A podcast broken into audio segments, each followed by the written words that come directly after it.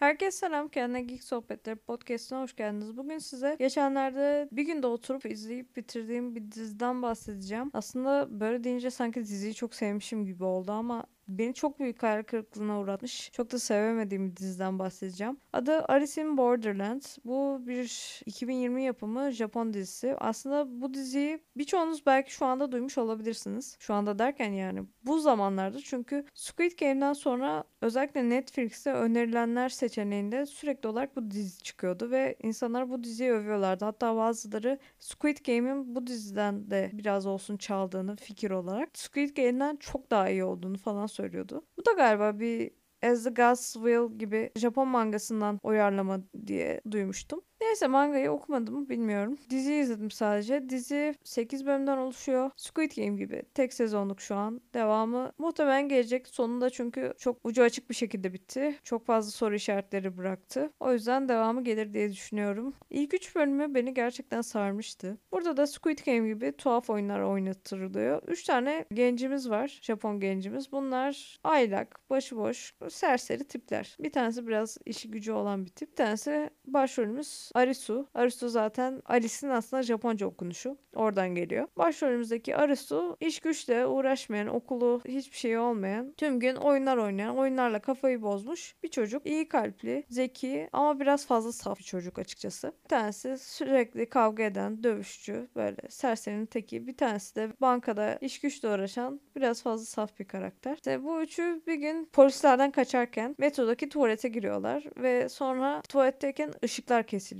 Ne olduğunu anlamıyorlar. Tuvaletten çıktıklarında koskoca Tokyo'da bir tane insan bile bulamıyorlar. Tokyo'da hiçbir insan yok. Tüm Tokyo'yu turluyorlar, turluyorlar. Kimseyi bulamıyorlar. Hatta o saf dediğim çocuklardan bir tanesi diyor ki bu başrolde olan değil. Acaba havai fişek gösterisi bir konser falan mı var? İnsanlar oraya gitti. Evet tüm Tokyo toplanmış. işi gücü bırakmış konsere gitti. Koskoca Tokyo'da kimse yok. Dünyanın en kalabalık metropol şehrinde bir tane Allah'ın kulu yok. Nasıl bir konser ise ne konseri? Tarkan konseri mi? Ne bu yani?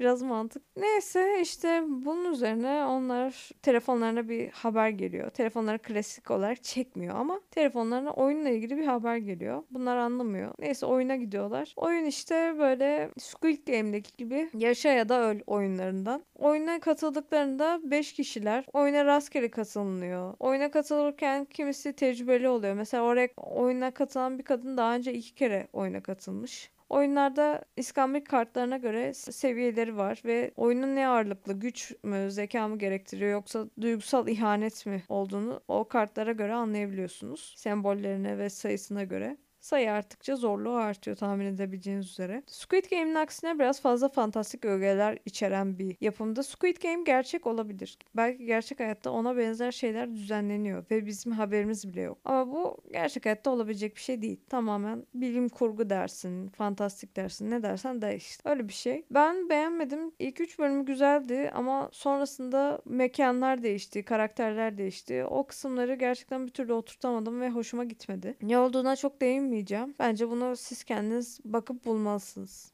Çok saçma sapan şeyler vardı yani bazı yerlerde mesela ne olduğunu tam olarak açıklamamak için biraz değiştirerek vereceğim. Mesela bir canavar çıkıyor. Canavara kurşun işlemiyor. Hiçbir şey yapamıyorlar. Ama sonra adamın bir tanesi tokatlıyor ve canavar mefta oluyor. Yani bu ne, sizce mantıklı bir şey mi ya? Gerçekten bu mantıklı bir şey mi? Canavar dediğim canavar değil aslında ama spoiler olmasın diye çok açıklamadım. Gerçekten dizi beni çok hayal kırıklığına uğradı. Karakterleri de böyle çok akılda kalıcı değildi. Ütopya, distopya kısımlarını böyle çok sığ bir şekilde vermiş. İkinci sezon kesinlikle lazım ama izlemek istemiyorum. Çünkü dizi çok çekmedi. İzlersem de sırf bakalım mantıklı bir açıklama getirebildiler mi diye izleyeceğim. Bir günde niye bitirdim? İlk 3 bölümü sarmıştı. Sonrasında da hani sarmaya devam etmişti ama artık böyle 5. bölüm itibariyle çok sıkmaya başlamıştı ama dedim hadi bitireyim. Çok severek izlemedim bilmiyorum. Yani tavsiye ediyor muyum? Squid Game çok sevdiyseniz bunu sevmeyebilirsiniz. Gerçekten Squid Game'le kıyaslanmasını doğru bulmuyorum. Bu bence bildiğin As the Gods Will ile kıyaslanması gereken bir şey. Çünkü ikisi de Japon mangasından uyarlama. Biri Japon, biri tamam biri Japon dizisi, biri Japon filmi ama konsept olarak benziyorlar. Bu insanlar durduk yere fantastik bir dünyaya ışınlanıyorlar ve nereden olduklarını, neden böyle bir şey olduğunu bilmiyorlar